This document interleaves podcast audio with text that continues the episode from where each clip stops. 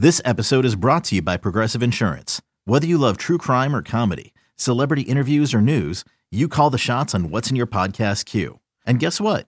Now you can call them on your auto insurance too with the Name Your Price tool from Progressive.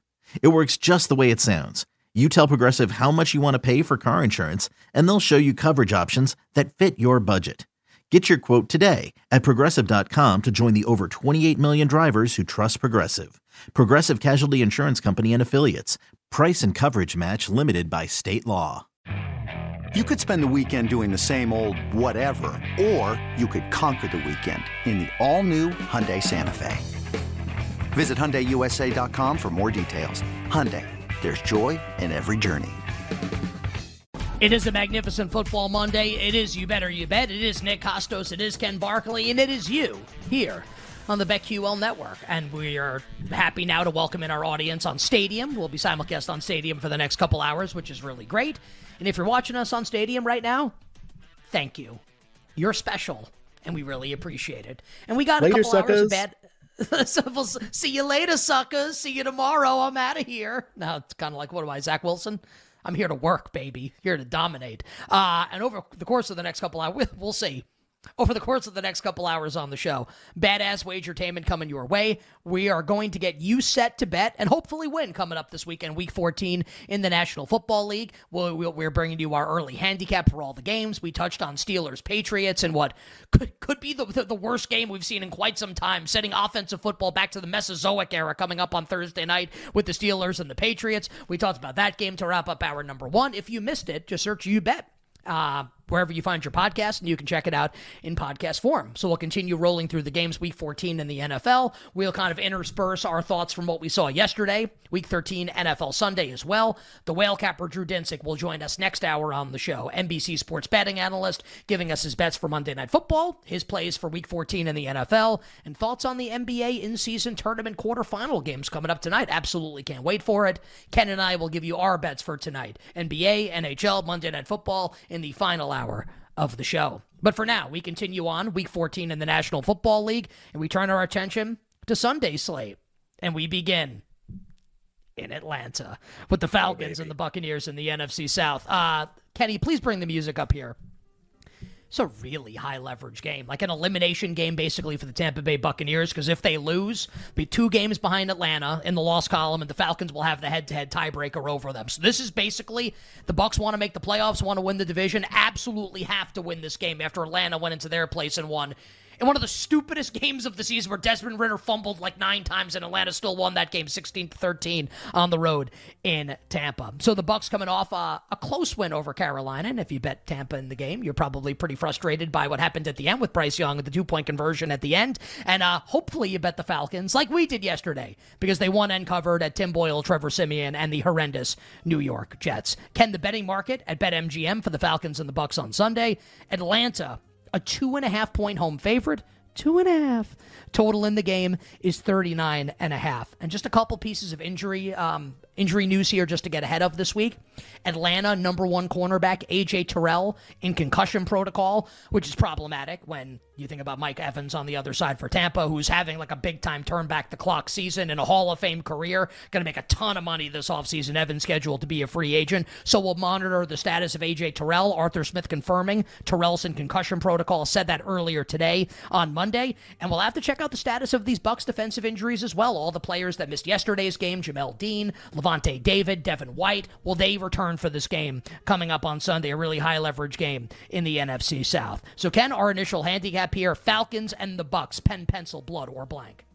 Well, yeah, I mean, it took the words out of my mouth a little bit, and uh, in a good way, too, because I, I think this number, I this is what I thought the game would be blind at at open. Like this is about what I thought we would get, and the movement that will take place throughout this week will be dictated by the injuries that you mentioned. Especially, I think the Bucks' defensive injuries, which were sort of like a cluster. there was a cluster, all right, and uh, sort of a, a, cluster injury at the linebacker position, and just like half their defense, basically, like uh, in terms of playmakers out for that game. Yeah, like if those guys are back, then I think we're staying here where we're going down. And if they're if they end up being out for the game again, wouldn't surprise me remotely to see Atlanta go to a three point favorite in the game. Um, so I, I, think kind of like a Tampa injury report like yes, AJ Terrell also matters, but like the Bucks have so many guys hurt. Um, you know, Godwin played with an injury yesterday. Like there's just there's so many so many potential injuries for Tampa. I think that'll guide the line movement throughout the week. Uh, I I did not bet anything like it open. I do think that with so much data between the teams and with this being i think like a really good encapsulate i think we know so much about a lot of these nfc south teams honestly uh, as long as they're not switching quarterbacks all the time. I think two and a half is really close to the right number. When i think something's really close to the right number have no problem teasing away from it. Um, so yeah. like bucks to eight bucks to eight and a half with how the falcons like to play games to low scoring grind out the clock not win by margin in most of the games they play.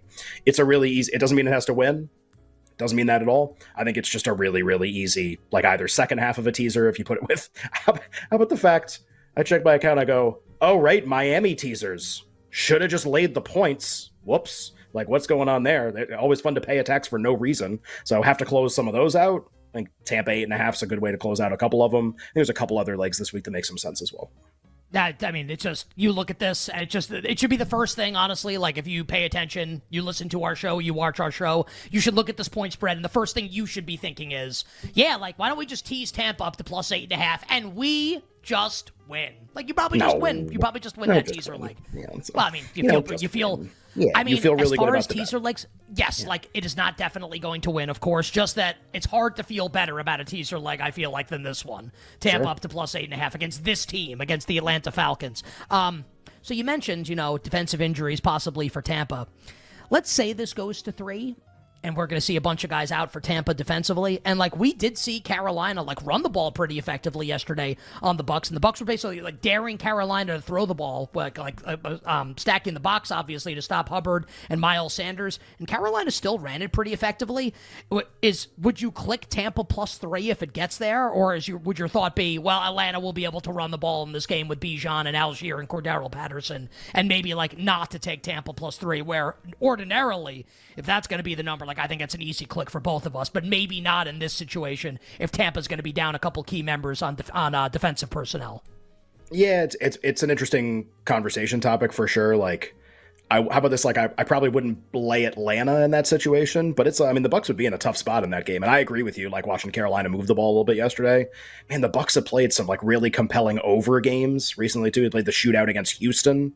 Uh, Stroud obviously had like the record setting performance in that game. So we've seen the Bucks defense, despite the fact like Todd Bowles, a defensive head coach, is their head coach, seen them kind of get cooked a few times here. Like if if this game got the first game did the exact opposite of getting loose, like there were turnovers in the end zone, turnovers at the goal line, like the game went way under, but wasn't really that kind of a game.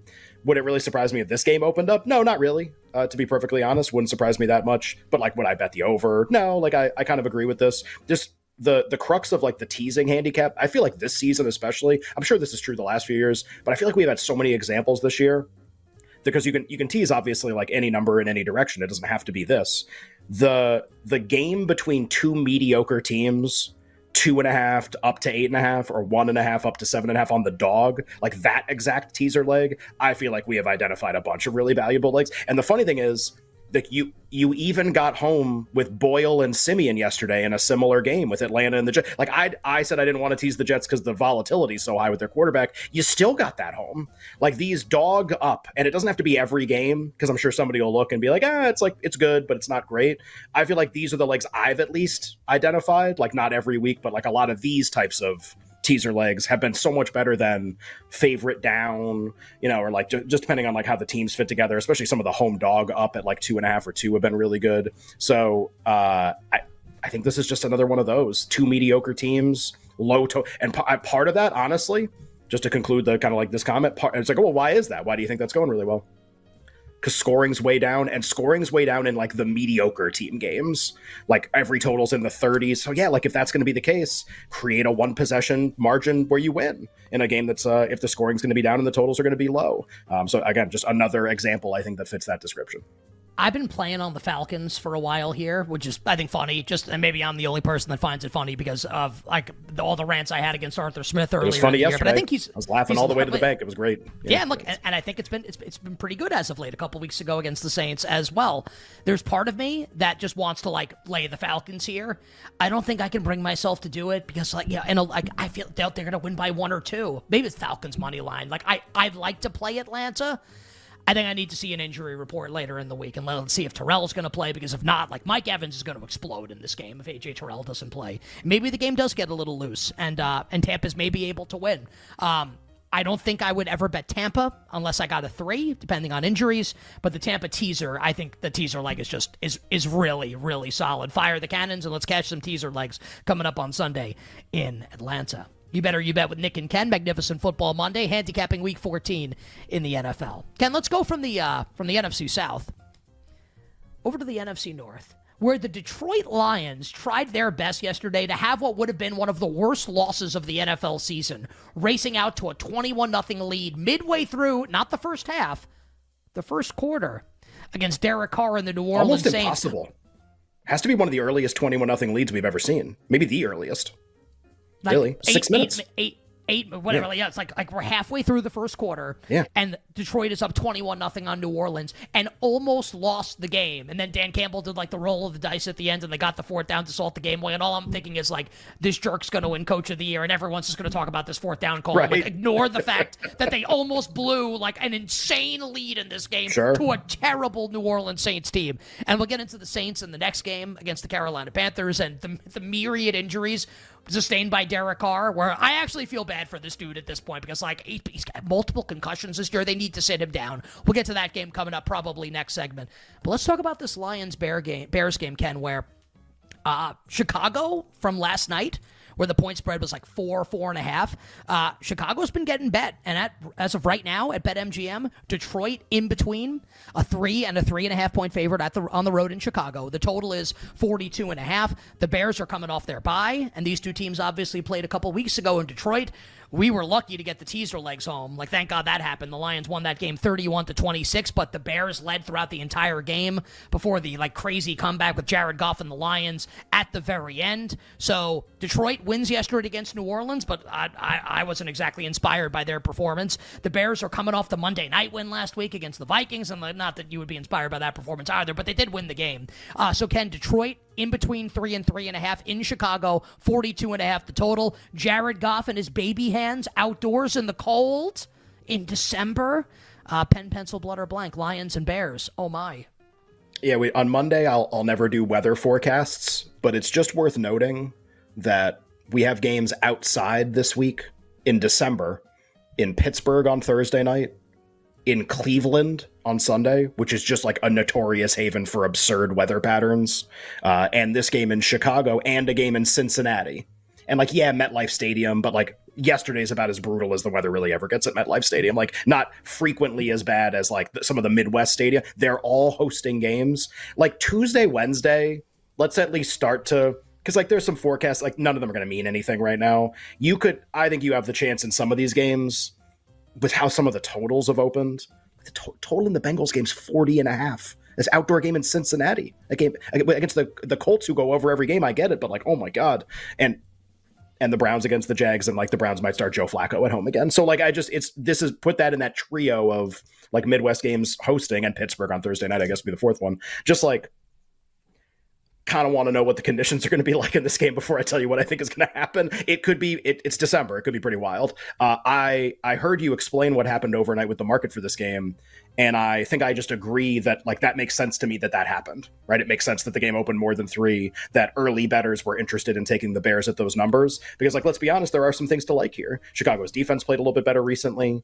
Fields is a polarizing figure. We'll kind of leave him out for for now, but just like they are coming off a win, uh, we have seen these two teams play recently, and there was not much difference between them. The Bears are coming off a bye, and the Lions played like an all-in road game and travel again. So like all the circumstantial stuff in the game, and you could be like, well, that stuff doesn't matter. Late in the year, I kind of think sometimes you see that stuff get bet. Like the Packers got jammed last night against the Chiefs, who were in a pretty rough stretch. Like all in Monday night game against the Eagles, road, and then that was the second straight road game. That's a pretty rough spot. It's th- three games in about as short an amount of time as you can have them Monday, Sunday, Sunday. So, like, okay, I, I get that though those points got taken. I get it.